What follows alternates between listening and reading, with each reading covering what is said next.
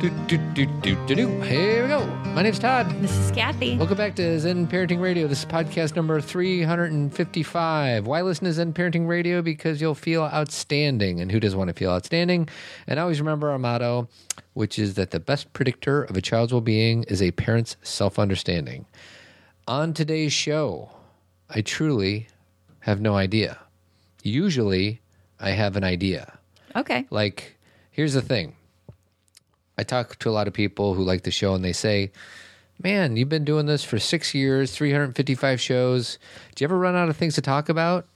And my answer is always no. And the reason it's no is because I know my wife has been reading three books on her bedstand. so she's got three different sets of books ideas strolling around in her head. Books ideas. And I uh, actually have been reading a book, Yeah, but. I don't even know what I would share about it. So the answer to the question is yes, I do have some, I do run out of things to talk about, but my wife doesn't. You actually, well, I appreciate that because I think you're trying to give me a compliment, but Yeah. you don't. We never run out of things to talk about, you and me. If you weren't here, this is what you would hear.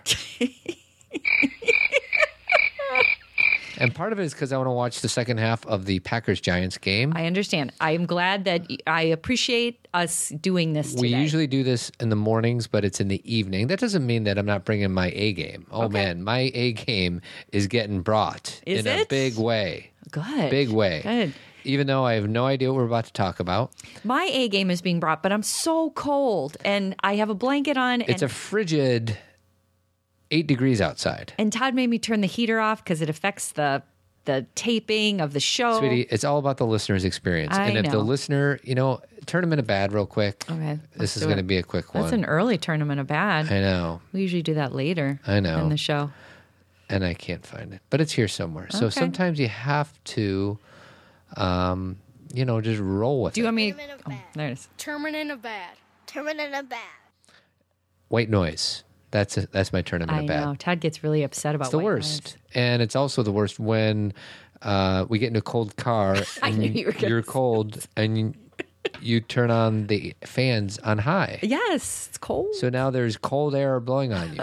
so basically, you're you're reducing the temperature in the car by turning the fans You know what high. I think happens to my brain in the car is it's kind of like running hot water. You know how when you want the hot water to show up, so you run the water more Right. because you're like, I need the hot water. I think I crank the fans, thinking if I crank the fans, the hot water, the hot air will come faster.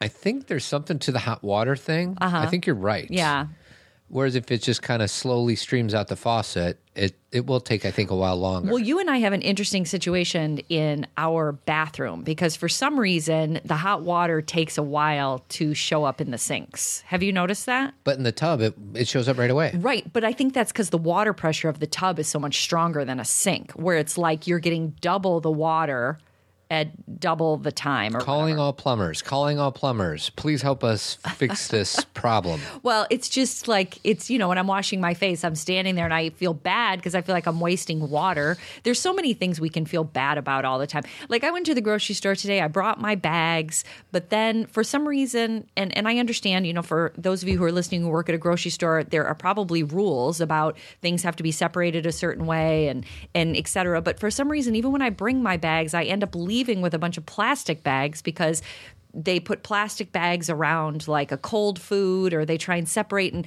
i always come home feeling like ah, i'm trying not to use plastic bags. Right. or like i know i'm not supposed to waste water but i can't i don't want to wash my face with cold water. So i'm running the water wasting water wanting the water to get hot. Do you know what i mean Um, these are not things that keep me up at night necessarily, but they make me conscious of the fact that there's many contradictory things we're supposed to be doing at once. You're talking about grocery bags, and isn't there a um, thing that your family laughs about? And I think it's a Deep Thoughts quote by Jack Handey uh-huh. about the sacks. Got these sacks. Do you remember what that is? I want to pull oh. it up, but I don't know if I can find it. It was in one of the Deep Thoughts book. For those of you who are SNL fans, remember Jack Handey. this isn't to- it, but I'm going to play one anyways. Okay, go ahead. And now, Deep Thoughts by Jack Handey.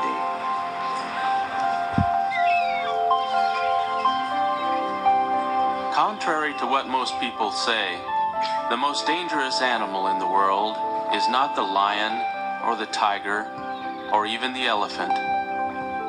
It's a shark riding on an elephant's back, just trampling and eating everything they see. Okay. So Here we are. that was Deep Thoughts, which I think that was what, the 90s? 80s. So around, was it 80s? I don't know. No, I think it was the 90s. And then around that time, of course, when anything becomes big, you know, they put out books, right? Yeah, right. And so every book my family would buy, and we would get them usually around Christmas, and then we would read them, and then we would laugh really hard. Your family's very good at laughing. I know. And so the one that we still say all the time is this one. This is a Jack Handey. To me, it's always a good idea to always carry two sacks of something when you walk around. That way, if anybody says, Hey, can you give me a hand? You can say, Sorry, got Get these, these sacks. sacks. So, in my family, one of our inside jokes is when someone is going to go clean or going to go cook or going to do go do Anything. something, people will say, "Got these Sorry. sacks." I think that's great. I know. So that is where that comes from. All right. What are we talking about today? Okay. So today we are going to talk about how certain experiences rearrange us. Okay. Okay.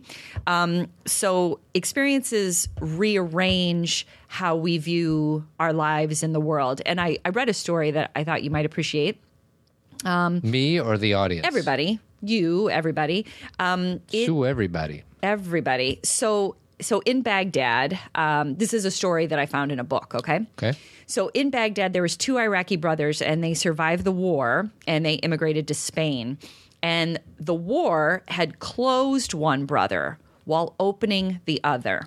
Okay, The and so experience of the war had closed one brother emotionally.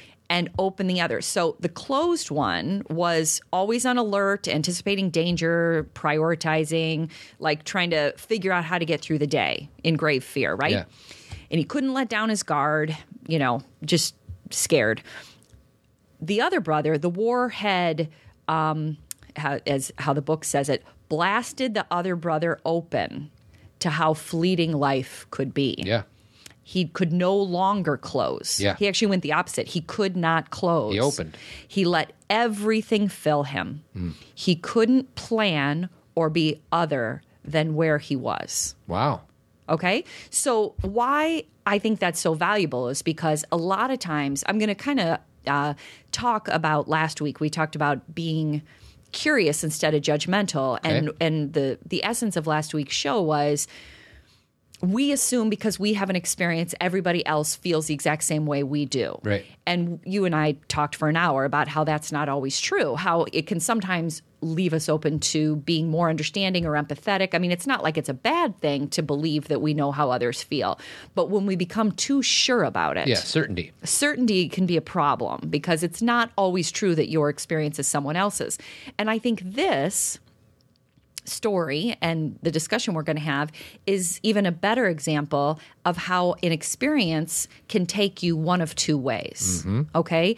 And how it and one doesn't make you bad and one doesn't make you good necessarily but that there is there's a lot of dynamics at play um, you know who you surround yourself with like i read a quote today um, and i think when i said it you said yeah i know that quote you are an average of the five people you spend the most time with Yeah. did you know that I've heard that many times. I think that's very powerful, though. yeah so that in itself is going to be a determiner of how you view things So I have a few things. One is it, the first story you told me about the two brothers reminded Yes. me of Wayne Dyer because Wayne grew up in foster care. Yes. And he was an orphan. Yes. And he had a brother, and his brother took the position of doesn't life suck? right And Wayne, and and it's safe to say that his brother didn't change as many lives as Wayne did. Right. And Wayne did the opposite. He used his experiences for the betterment of his fellow men and women out there. for himself first Himself first. and then everybody else And and another example of that is we all a lot of us listening to this podcast have different kids. Uh, I'm sorry, multiple kids. We have two two or more. So it's safe to say that most of us parent kind of in the same. We we parent similarly towards each of our kids. We use the same methodology, probably. Exactly. Yet our kids are going to turn out different. Correct. And I think it's one of those things like we kind of think that we have all this control and all this Mm-hmm. influence over these kids of ours when in actuality we have if we're lucky we don't have any control but if we're lucky we have a little bit of influence but a lot of it has not as much to do with it that our influence as we think it does the point being our kids grow up in the same environment the same mom the same dad the same sperm you know, uh, you know same dna Yeah. right Yeah, yeah. I mean, if it's from the same parents. right yes. same parents and yet they act they all come out completely different from so one another my that's always a spiritual question to me because that means there must be something else at play Right. whenever anyone's like everything is just biology and everything is just you know what you can see on an x-ray and everything is just the chromosomes there's something else at play Yeah. and i'm not even going to try and explain to you guys what it is because what do i know Right. all i know is it's mysterious enough for me to understand that it's something i don't understand Well, and that's why identical twins are so interesting They because they literally come from the same sperm and same egg. Correct. And they split up, so they have the identical DNA. Yeah. Yet, you know, we all have twins in our lives. Yeah. And you know, I got a bunch, and this brother acts this way, and that brother acts that way. And so, anyways, Well, and a lot of that can be experience and how we view things or how we were treated or how we felt we were treated. And some of it is that mysterious stuff. Yeah. Some of it is, you know, well, you say mysterious stuff. I'll go ahead and say God or source or universe or something at play that we can't yeah. describe. And and as, you know, um, what's his name? Joseph Campbell helped me understand. Joseph Campbell, the, you know, theologian and the Philosopher the philosopher of mysticism. He Power of myth. he explains that we don't have the brain capacity to understand it. So mm-hmm. for anyone who has certainty of this is how it works, this is what it is. Now, I have certainty in in many scientific things. Like I I think research is super valuable and I believe you know the research that is up to date and is you know I believe the world is round all that kind of stuff of course I do Right. but I also believe there's some things that are very difficult to research Yeah. they're just things that there is a piece of life that is uncertain and mysterious. And I accept that. And I think that there sometimes why we bang our heads against a wall is we think we should be able to understand it all, or we are so human in our thinking. Or egoic. What are, what are you doing? I'm removing a sticker off my computer. Ah, all I can see is like Todd, like really scrubbing at, at his the. computer. Well, I got the sticker off, but now the glue is there ah, isn't that frustrating? Uh, it's kind of fun and frustrating at the same time. fun. I like that. That's a good way to look at it. Um, so anyway, I just believe that some things are mysterious. Why? So uh, we're bringing this up and having this conversation because Todd's saying we can have three kids, two kids, four kids, and they all kind of end up looking at things differently. And you know, Todd, some people would say that's birth order. Some people would say you Environment. know, They'll say it's environment. Mm-hmm. Some people believe in astrology really deeply. Like it depends on when they were born, Yeah. what what year they were born. Yep, yep. So all those things are variables. And again, like I said, I don't have the answer for you. All I know is to be open to it. And I think that within that, like something uh, that I love is because I've studied psychology my whole life, is I love challenging theory. Not challenging it because I want to win and be right about something different, but keep expanding the conversation. Because really, for those of you who have studied psychology and theory and any kind of theory when it comes to um, therapy or Right. you know counseling, is that they all basically just deviate off of each other. Yeah. It's all kind of expanding. Well, this may be true, but you know, we started with Freud and Yeah. then Jung. And They then- learn from each other. They build on each other's work, and Exactly. We build and grow and learn and do more research. And so, whenever anybody has certainty in psychology, I always love to then research well, what else is going on here? Because, for example, uh, you know, instead of being so general, one thing I love to teach in my class the day that we talk about uh, the Diagnostic Statistical Manual, which is referred to as the DSM. The DSM, as we've explained on this show before, is a huge book yeah, it used to be a pamphlet. Now it's a huge book. now it's a huge book um, of disorders. Yeah. Basically, all the things that can go wrong with the human brain Yeah. and chemical imbalances and such. And it's all the things we can label people with. And that used to be the focus of psychology is how do we find what's wrong with somebody? Positive psychology came along and other versions of that. Mm-hmm. Yeah. But positive psychology is probably the most popular and well known. And it started saying, how can we look at what's right with people? Yeah. Which I don't know about those of you who are listening, but that resonates so much more. Makes more sense to with me. It doesn't mean the DSM is wrong, though. Just like we talk about, it's sometimes important, like if you have a child or if you yourself has something going on and you don't know what to call it, and then you're given language for it, if it be ADHD or anxiety or depression, you're like, okay, now I can understand this. So it has its value. But at the same time, simultaneously, what's working? And that's what positive psychology is. Well, and if you're looking, you know, depending on what lens you're going to look at the world through, if you're looking for what's wrong with my kid, you're going to find Of plenty course. of things. And conversely, if you say to yourself, what's right with my kid, then you're going to find that many more things. So it all depends on what it is that you're looking for, not only in our kids, but in ourselves for that matter. Exactly. And that and really that's kind of the viewpoint is you know, I kind of didn't know where I wanted to go with these brothers from Baghdad, the story that we told, but really I believe that all of us are both of them, Yeah. right? I feel like now might be a good time to play the George Lucas thing. Or Oh is it- yeah, please you do. want to do that? So What are we listening to? I found this video. I think it was on a Facebook page called Goalcast. Yeah. And it was just a short um, video of George Lucas talking about his premise for Star Wars. so it's about a minute and 14 seconds. Here we go with the big guy. The secret, ultimately, which is the bottom line of Star Wars and the other movies, is there are two kinds of people in the world compassionate people and selfish people. The selfish people live on the dark side, the compassionate people live on the light side. And, and if you go to the side of light, you will be happy. Because compassion, helping other people, not thinking about yourself, thinking about others, that gives you a joy that you can't get any other way. Being selfish, following your pleasures, always entertaining yourself with pleasure and buying things and doing stuff, you're always going to be unhappy. You'll never get to the point.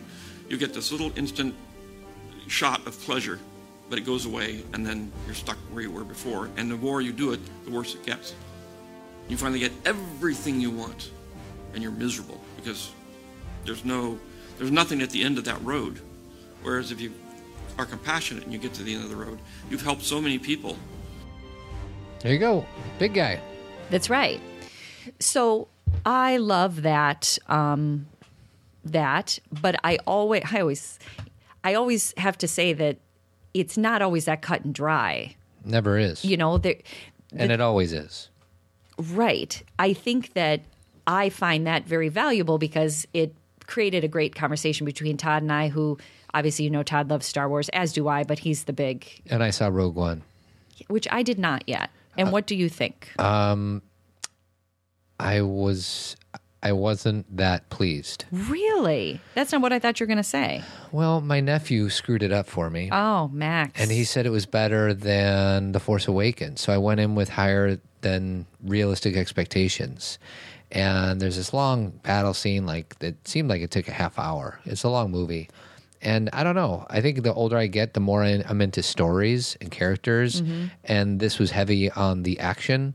See, when someone tells you a movie is good, it's so subjective because there are some movies that people cannot disagree that it's good or bad or whatever. Yeah. But so many movies are based on what you're interested in. Mm-hmm. And there are obviously there are people who are going to action movies and maybe Max is one of them. Yeah. That action movies, you know, when I watch and I've only seen a few, but the Marvel comic movies, I'm like I'm bored to death So of the action. Like it is so cool, Mm-hmm. meaning that what we can do now with cameras and what we can do with special effects, I get it. But OMG, like how many Enough. scenes of this do I need to see? Right. And so when he tells you it's a great movie, he could have been looking from a totally different perspective than you. His own. His own, exactly. So going back to that though, I think what I first of all, I agree with George Lucas and that obviously I think that people who are living compassionately, they are going to find greater happiness, not because necessarily they're going to have more money or be more successful or any of those things that we tend to focus on, but because they know what true joy comes from. They know what joy really feels like. And joy really feels like connection, and joy really feels like helping and supporting and growing. Joy comes from uh, giving beyond yourself. And relationship Yes. with others. Right. because when you're giving you're forming a relationship. Whereas what he's saying is the dark side is that sense of that it comes from something out there. It's an external need. It's a materialistic need. And it's m- the misunderstanding that somehow when you get everything you want then you'll be happy. And really to his point it's worse because you've reached when you've reached your limit you're like what else is there? Well, yeah, like I was just listening to a Tony video this morning, and he's like, you know, I he coaches these really successful people who have set this goal of making a million dollars or ten million dollars or a hundred million dollars or whatever it is, and then they get there and they realize that they're no happier. As a matter of fact, they're less happy because they've worked so hard thinking that this was going to bring them uh, happiness when really it does was fed their bank account, but it didn't feed their emotional bank account, and they don't feel fulfilled. The the quickest path towards any type of meaningful life is to give beyond yourself, to go beyond yourself, relationships, your kids, Right. your coworkers, your families. It's relationships with people, helping others, others. Yes, And you know, I remember we did a show after you and I saw the uh, master class with Ted Turner, where he talked about his own father Yeah. set certain goals, and when he reached them, he became really depressed because Mm-hmm. he had no idea he would reach them. And then what he taught his son, Ted Turner, is he said, create goals that are beyond your reach. And Ted Turner understood that and actually went beyond even that. Not only did he create goals beyond his reach, but he figured out that it's more about helping the planet and Right. helping other people. And I think I found it. You want to hear it? Ted sure, Turner? sure, go ahead. My, my father told me when I was a small boy that, that he, he strongly recommended that I set my goals so high that I couldn't achieve them in my lifetime because he had he had set his goals. Uh, he set a goal after the depression uh, that he would be a millionaire and have a yacht and a plantation. And he had a small plantation and he had a small yacht and he was a millionaire and he couldn't uh, uh, uh, refocus his, his life. And he said, I made a mistake doing that. I'm having a lot of trouble now because I've, I've achieved my goals. And uh, he said, please set your goals so high that you can't achieve them. So I'm trying to help save the world. And I think that's probably, you know, higher than I, I, I don't anticipate achieving it completely, but I would like to. Um, that's interesting. And isn't that really, if we're going to jump into kind of the the bigger picture, isn't that what we're all trying to do? Is you know, a lot of people, the whole saving the world thing, they get this picture of you know, going to another country and like helping people in like war torn countries or and really it doesn't have to be we don't have to travel somewhere to do this. Yeah. You know, like we can make those kind of big changes and say to ourselves, I would like to change the world or save the world and do it one step at a time in our own lives. Now, Ted Turner obviously had the means and the vision to do it in a much bigger way. Like he, we've talked about him on the show before. Yes, so have. longtime listeners are going to be like, I remember you guys talking about Ted Turner, but he literally brought like the bison back. Yeah. Do you remember that? Yeah, they were endangered. eh, the- Their outlook did not look good. Yeah. And he single handedly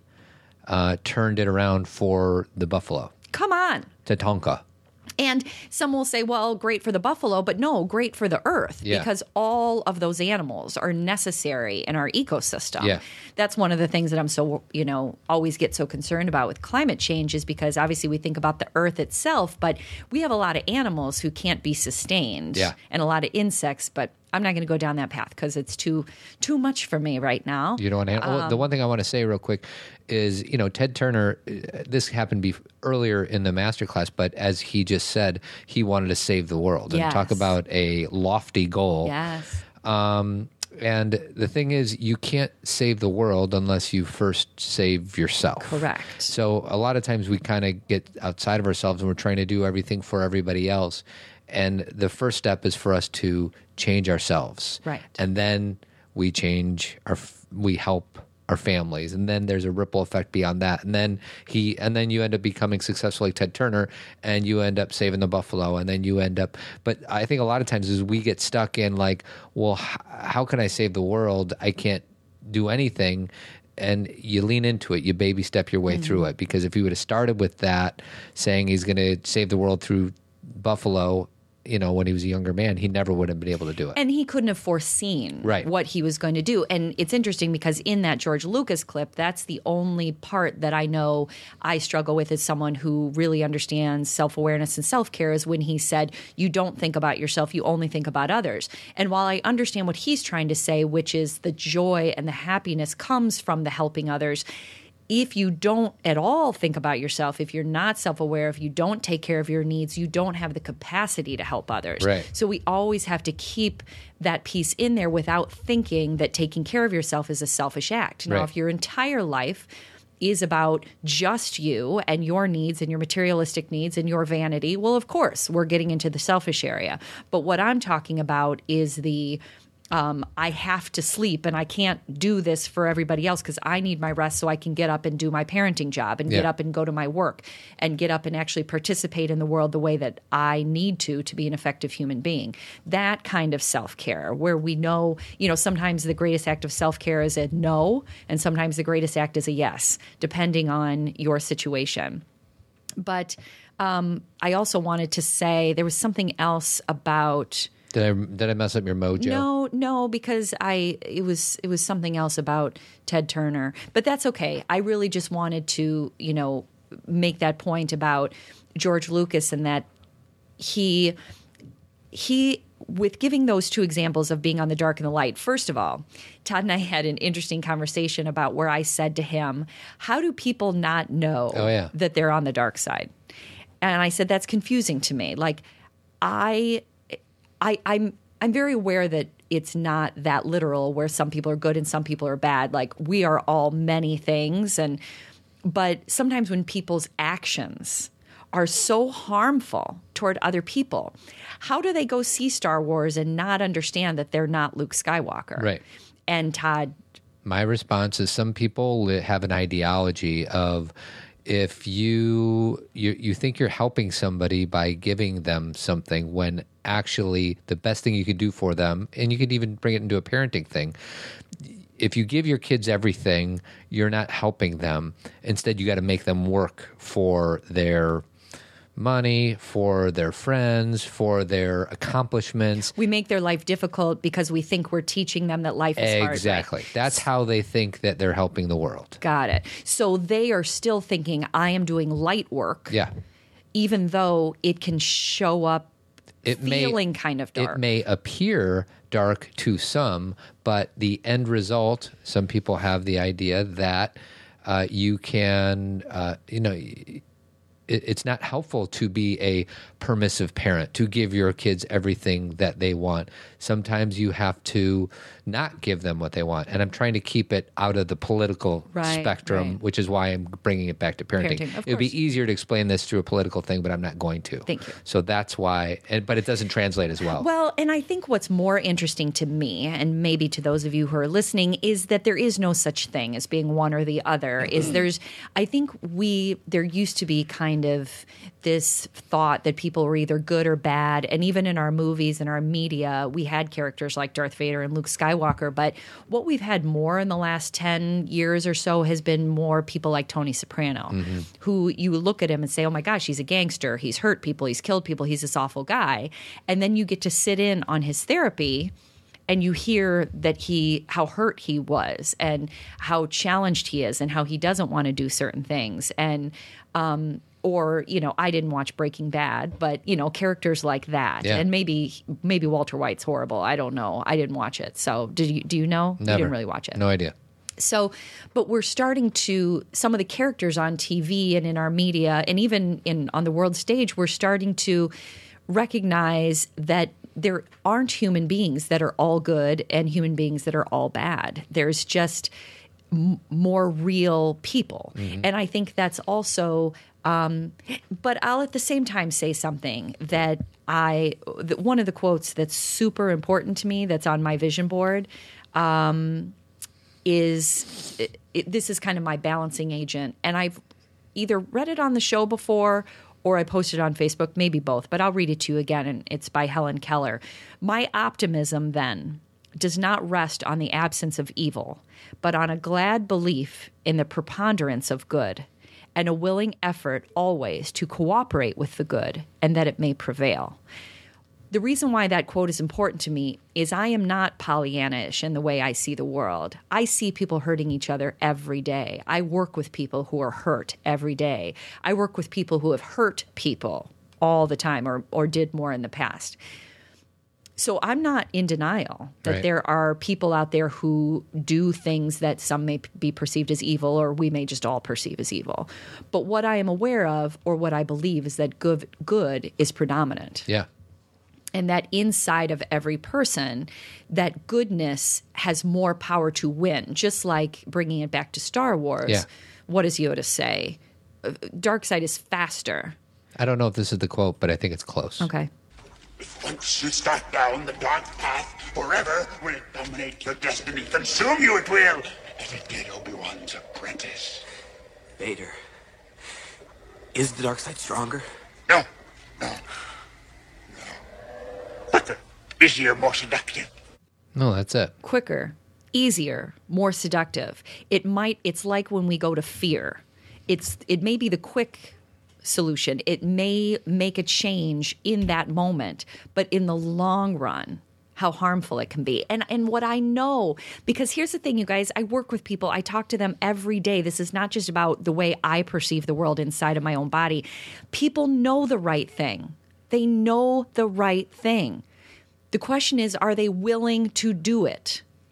Because sometimes they want the fast solution. They want to look a certain way. They don't want to apologize. They don't want to lose, say, they want to save face. They don't want to do something because it'll take longer. There's all these excuses that we have in the way, but they know the right thing. Mm-hmm. As Maya Angelou would say, just do right. It's that simple. Well, and it's one of those things. We kind of all know the right thing to Right, do. right. The tricky part is to behave that way. It's to act upon those thoughts. Correct. That's the hard part. Yeah. The easy part in knowledge, you know, we talked about Daniel Pink last week or a few weeks ago. Knowledge is kind of dead. We have a device in our hands Mm-hmm. at all times that can pretty much answer any question in the world. Well, and doesn't Jonathan Fields say in his book, if knowledge was really the solution to our problems, then we would all be Yeah. successful, fit, Right. happy, all these things we know what it takes to have a healthy body. We do. We know what it takes to have a healthy mind. uh-huh. Yet many of us don't have that. Can we really quickly talk about our partner there, Sure. sweet sweetie? I'm going to call you something else, but it's probably not appropriate for the show. Oh, what was it? Oh, don't even tell me. I have a lot of pet nicknames for you. One of them, I what- know. la- lately, it's been Honky Tonk. I know. I don't know where that came from. I don't know where any of these come. I, I feel like it's Chevy Chase from uh, Vacation. Like liver lips? Hey, liver lips, I'm talking to you. Hey, underpants, move your chicken wings, turkey. When he's in the bar, you know that part? Yes, I do.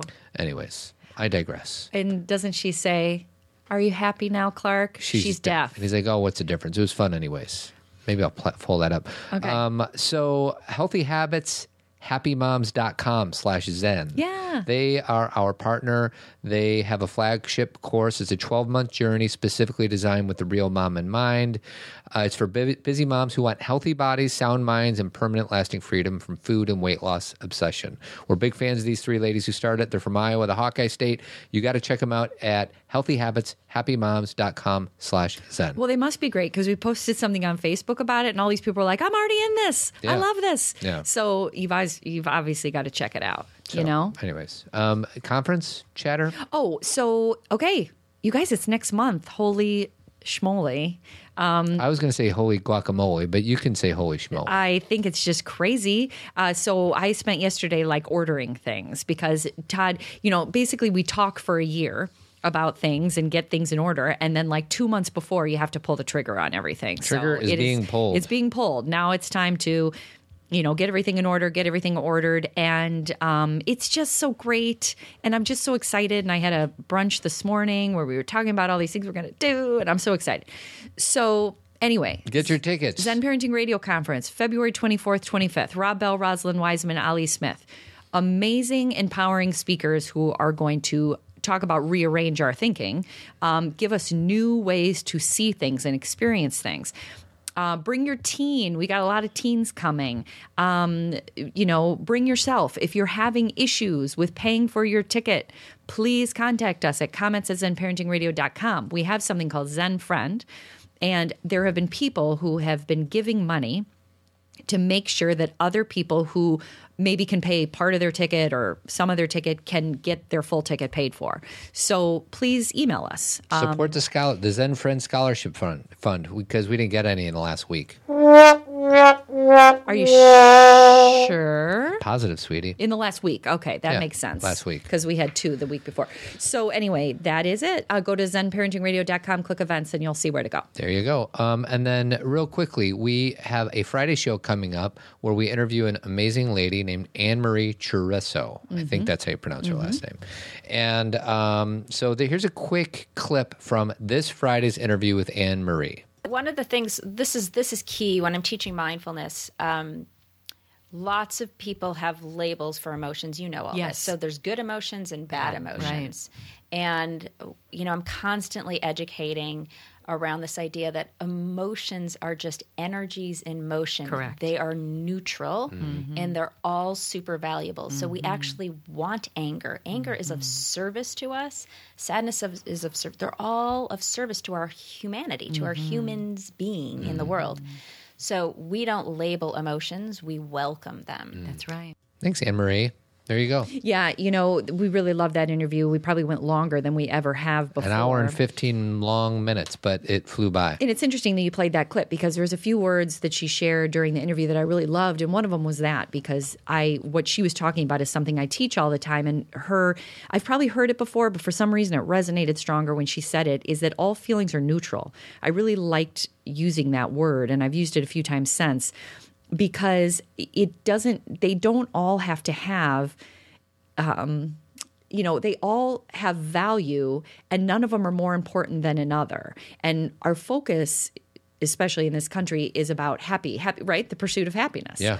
And that we feel that that's what we must be feeling at all times. Yet that's completely impossible it for a human being. You the only way to know happy is to know sad and the only way to know where we want to go is to go somewhere where, where we don't want to be. Yeah. So they're all valuable and they're all giving information to keep us on our journey. So, what's interesting is this Thursday, she's doing a webinar with Dr. Shefali. Awesome. and it's January 12th. Go to bringithome.me and um, click on programs, I think, or it'll be on our homepage. Yeah. So I told Anne Marie that I would help promote her webinar. I'm actually signed up. I'm going to be on it January 12th Awesome. as an attendee. So give the website one more time. uh, bringithome.me. Bringithome.me. And she is doing a webinar with Dr. Shefali. It's completely free, and just sign up for it. And it's going to be t- talking about kids' overwhelming stress in school and so on and so forth. So check it, check that out. What else you got, Studi? Well, um, I wanted to. I don't know how close we are to the end. We're getting there. close? Okay, so I wanted to read something um, also that is very because you know we started the show by talking about how experiences rearrange us, and they every experience we have, if it be good or challenging or scary or whatever. They rearrange our thinking and our viewpoint on the world. And it, this kind of lends to emotions being neutral is we don't have to protect ourselves from that happening that's exactly what life is. I think sometimes we get we think that life is supposed to be we're supposed to feel a certain way and unless we feel that way then we're not living life correctly. And life is just a series of different emotions and different experiences and being rearranged and growing up. That's what wisdom is, that's what maturity is. Our unwillingness to learn from our experiences keeps us very young. And I don't mean young in like the physical way, I mean young in our thinking. Right. Because that's this kind of certainty, black and white thinking. Where I believe as we get older, what wisdom is, is an understanding of everybody and many sides and having a deep empathy and compassion based on our own experiences or the people that we've learned from or things that we've seen. And so um, I I wanted to read this because, you know, I just thought it was very beautiful. Whether our transforming event is dramatic or subtle, once our gift is exposed, it's our job to keep it in the open, though no one can stay permanently awake. We take turns being clouded and clear. Isn't that a great thing for um, like a couple? Like Yeah. sometimes we're clouded, sometimes we're clear. We Sometimes take we're turns. clouded together. Yes. And sometimes you're clouded and I'm clear. Right. And vice versa. And part of our job in relationship, if it be with your partner or your children or with your friends, is to be cognizant of when we're clouded, if possible. That's kind of awareness. You know, sometimes we don't know till hindsight, but knowing when we're clouded and clear. Well, and that's our job is for, I know you just talked about parenting, but there's times when me as the parent, I'm cloudy and our, my kid is clear. Correct. Yet we're telling them what they're doing wrong Right. just because we're cloudy. And vice versa. Sometimes your kid's struggling, and the only way for you to help your kid is for you to have a sense of clarity about it. And yourself. sometimes clarity means shut up and stop talking. Yeah. Not not your child, but you. yeah. when you're clear, sometimes the best thing to do is to be quiet Yeah. and listen. So again, we take turns being clouded and clear. Today I might be awake for a time, then trip and fall while you're awake longer. You know, you and I have days like that. Like sometimes I'm more awake or sometimes you're more awake and you can help me bring some clarity or perspective to something. While you're awake, you're the teacher tomorrow you might be shut down. You might get something in your heart's eye and you'll be squinting, unable to quite keep it open. That day, I might be clear and I'll be the teacher. Well, and it's funny because you and I rarely get into any, mm, whatever, fights, whatever the word is. Right. You, but isn't it safe to say that when that happens, it's when we're both cloudy? For sure. Because our defenses are up. Right. And usually, and that's a thing, it's so funny because we just had a listener say, you know, how, how do you and Todd have such a healthy marriage? Do you have any? And she had, They said you must be in therapy. you must be in therapy, uh, you know, couples therapy or And we're whatever. not. And we're not. And the reason, and where I'm going with this is that you and I both spend a lot of time working on ourselves in very different ways. You have a formal meditation practice. You you read books. I don't. I watch YouTube clips of inspirational stuff. We take care of ourselves in very different ways Yes.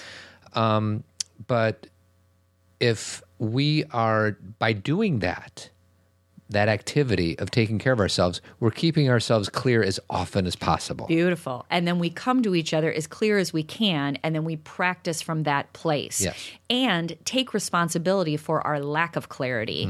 own it own it. Like there are times that I just like lately um, in political ways, I will just like say, Todd, just listen to me for a second. And I'll just dump all this information on him and I'll say, you need to know this. You need to know this. And really, he doesn't. I just need to say it and I need to be heard. And I totally know that. And and what he is for me is just someone who's willing to hear me and acknowledge what's important to me. I'm not asking him to change anything. I'm not asking him to go be any more political than he is now. What I'm saying is, will you hear me? Because my voice, I need to hear my own voice and I need you to witness what I'm saying. And there's a there's a clarity from both of us that you know what I need or you're you think you do. You know, sometimes we have to talk about it. Um and I need to be clear that it's not Todd's responsibility to make me feel better. Right. It's just can I take responsibility for what I'm really looking for? my which it's my responsibility to give you the space to feel what you're feeling correct. that's correct. my responsibility And my responsibility is to not think that Todd is the solver of problems. Yeah. And that he's so supposed to go out and do something to make my feelings better. Right. But, it, you know, and these are, you know, so someone will say, well, how do you do that? I don't know. You so practice. i really like that what is that book Well, I'm not done. Can Oh, I give you the sure. last sentence? So, no one can avoid the turbulence of being alive. yeah Okay. humanity Because, like we started, certain experiences rearrange us, no matter what it is. Walking, becoming a human being is by nature a challenging experience. It's also amazing and awesome and, and awe inducing. Mm-hmm. But no one can avoid the turbulence of being alive. Just as everything in the natural world faces friction and erosion, human beings face the erosion of experience called suffering. There's no escaping this, though being awake and wholehearted can help us move through difficulty more easily. it's beautiful Okay, and you you know who it's going to be. Who is this, Toddy? nepo It's Nepo. Yeah. It's the one life we're given. And um, I've shared other parts of this book, I think, before, but I just happened to be reading it again this morning and came across this. Mark Nepo, The One Life We're Given, Finding the Wisdom That Waits in Your Heart. This comes from page 142. Um, the chapter is The Career of Awakening. Just by, you know, definition. The at the top of the page it says, by staying in relationship, we gather meaning. By staying in relationship, our spirit draws closer to the surface. To follow our aliveness is the career of awakening. Isn't I love that. beautiful? I, lo- I love the cloudy clear thing Me too. too. And f- I don't know for some reason, I like the whole idea of in a relationship in a husband wife or Parent child. parent child whatever. Mm-hmm. Um, you know, it's it's funny because. You know, I, I said this to you, whatever, a few months ago. You were having a bad day and you said, I'm hungry. Yeah, yeah. And as a guy, I thought that you meant that you were hungry. Mm-hmm. And now you were hungry, but you were also having a bad day and you wanted to be taken care of and nurtured a little bit in that moment. Mm-hmm. And I was also cloudy that day because I had a kind of a crappy day or whatever. And your the way you reacted to me was with annoyance. And Right. you will say, "No, I wasn't annoyed," but your reaction Right. was annoyed. I 'Cause You were was. like, "Sorry, you're Well, hungry." Yeah. And if I would have been having a good day, I would have been mm, in a better place to take care of you. Correct, right. Because that's what we do is we take care of each other. Right. So in that moment, I was cloudy. You were cloudy. Correct. The problem is neither one of us Knew we were cloudy. knew we were cloudy. My friend Mark Fusani, who is one of my customers, he has a code word with his wife, and I don't know why he came out with it, but it's chocolate. Like whenever they, um, like uh, this may not translate, but like when let's say he wasn't listening, she's trying to say something, and he wanted she wanted him to validate and listen, and he was being dismissive of, of her. They would have a code word of when she started feeling small. Mm-hmm. And the code word is chocolate It's really good. and she, so he would start doing his thing and she'd be like chocolates because i as a guy i would love that code word mm-hmm. or i would love that sign on our forehead mm-hmm. to know when you're having a bad day or when you're cloudy or when you need to be taken care of or when you're below the line. Like we have all this different mm-hmm. language for it. And we don't. We're we're we're sure we're detectives trying to figure each other out. That's what I was. But you know what? Instead of, oh my gosh, we have to be detectives, it's you're a detective. That is what it means to be human. Mm-hmm. Yeah. We get so exasperated by the fact that things are mysterious and we don't always know. And yet I want to be like, but that's it. Yeah. You have to. You don't get, this is not a book. A person is a person. They are not a list of rules to follow. We are human beings having emotional experiences based on how we view the world and how we experience life. And so to say that Uh, when Cathy says this, I'm going to do this. When Cathy does this, I'm going to do this. It doesn't work that way. Well, and on Friday's interview with Anne Marie, she started talking about how it's a game that you're playing, and and- always. and, that may be kind of n- not the best connotation, but if you look at it like maybe things aren't so serious, Right. And you do look at it as a game, Right. And when your wife is kind of going nuts on you because of whatever, it's a game, and figure it out and be a well, detective. and I'm I know what you mean, but the the wife going nuts on you. well, when the husband goes nuts on the wives, whatever, Right. And really, what you're saying is when the wife is having an emotional experience and you don't get it. Right. It's not that we are nuts Right. you're trying to figure us out. Well, we are as nuts as you guys are. correct. That And we should probably correct being- our language by using the term nuts because Well, you're the one who used the term. I'm going to correct my language because we just have what's her name on.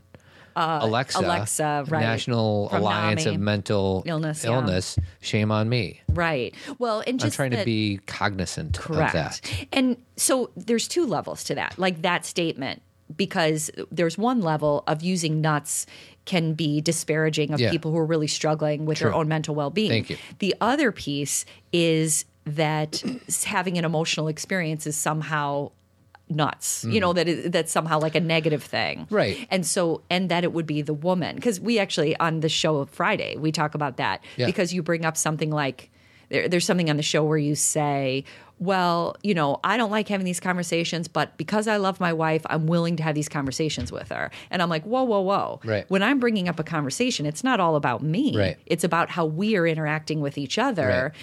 And it's who's going to bring it up Yeah. because if there is and i kept using this as an example and i'll bring it back to star wars if there is a disturbance in the force at in my home i may be the canary in the coal mine that can feel it but that doesn't mean that it isn't happening to Nobody knows else. what canary in the coal mine means. Well, some people do. Uh, I I got it from Glennon's book, uh, Love Warrior. She talks about, and I think in Carry On Warrior, she talks about that feeling people in the world. The people who can feel things at a really energetic level are like canaries in a coal mine, which means that a long time ago, miners, before we had equipment to tell us when things were going to destabilize Yeah. underneath the earth, they would bring a canary down with them, and the canary could feel or would die or would pass out Yeah. when there was gas. Yeah, And so before- before the humans would experience it. And that's sometimes the feeling people in your home, which I tend to be. I can detect that something's going on. And I may not know what it is. And I'm not blaming other people. It may be my crap. Yeah. But there's something, there's a disturbance. And so I will bring it up. And I may then circle back and say, you know what? That was totally mine. But sometimes it's not. Sometimes it's something going on with Todd or something going on between us Yeah. like one more example. I know we have to go, but in this last week, um, it's been the last week of break. Todd has been very sick. Um, we had a daughter who had her tonsils out, huge surgery. Um, so we've been home together, Yeah. but we have not been together because Todd has been sick Star-crossed lovers. and he he and I have worked in the same office but he's been we've been managing our two kids and then our daughter who needed a lot of attention so we're just kind of like breezing past each other and so a few days ago I said and I I started by saying I know this is going to sound crazy because we've been in each other's presence every day but I don't feel connected to you because we're sleeping in different beds cuz you know Skylar Sky- Skylar hasn't felt good and because you've been sick Yeah. when someone's sick you're not holding hands and cuddling Right. you know what I mean? So I said, "Can we just you and I do something for two hours?" And that's really all we did. Two Mm-hmm. We hours. out. We, We- went out to dinner. We got uh, rigatoni with uh, cheese and red sauce and um, squid. Asparagus. Oh, that asparagus. so good. And the, uh, what do I think? The squid. What is it? Calamari. Calamari. Calamari. Calamari. Deep fried. and Anybody who gets grilled calamari, I don't trust you people. you got to go deep fried. Anybody who thinks uh, grilled calamari is better than deep fried breaded calamari, I don't get it. well, they may not think it's better. They may just be choosing it because it's better for them. That could be. I'll give you that. But if you say it tastes better, you're a liar. So then after dinner, whenever Todd and I do get to go out to dinner, he knows that I love dessert because people who don't eat dessert, I just think you're missing out on a really beautiful part of life. And I just I don't like flourless chocolate cake because it's just like a brownie and I just don't like it. Yeah, what's the point? What's the point? If you're going to have chocolate cake, it's got to be. So we looked at the menu and I said, let's just drive through Portillo's and get a piece of chocolate cake. Many people don't know what Portillo's is, but it's kind of high end fast food that has ridiculously good chocolate cake. And people who get married around here get their wedding cakes from Portillo's. And I get that's my birthday cake every year. And the secret ingredient is Mayonnaise, mayonnaise. which I don't even like, but Crazy. It's in there, so I've heard. Yeah. Is it that really is the secret ingredient? I think it right? is. Yeah, it's so good, and you can't taste mayonnaise for those of you who are. who We are should like, bring some to the conference. We should get a few How chocolate. many? Just get it. We'll, we'll, we'll do a raffle. for a big chocolate cake. You can ship them now. Yeah, I know. I, don't need last year I tried to do ship it to somebody and they wouldn't do it. Now Oh, they really? will. Uh huh. Uh-huh. Yeah, we'll just buy a few chocolate cakes and uh, hand them out to people who ask the best questions at the conference. We'll just throw chocolate cakes around. Yeah. We'll And just- have a food fight? No, we'll we'll slice them up into small pieces. I love chocolate cake from Portillo's. So anyway, that was a, that was nice. Even if it was only a couple hours, it was important. And my my point in bringing that up mm-hmm. is when I feel disconnected and vulnerable and tired, and I notice that Todd is kind of just going through the motions of the day.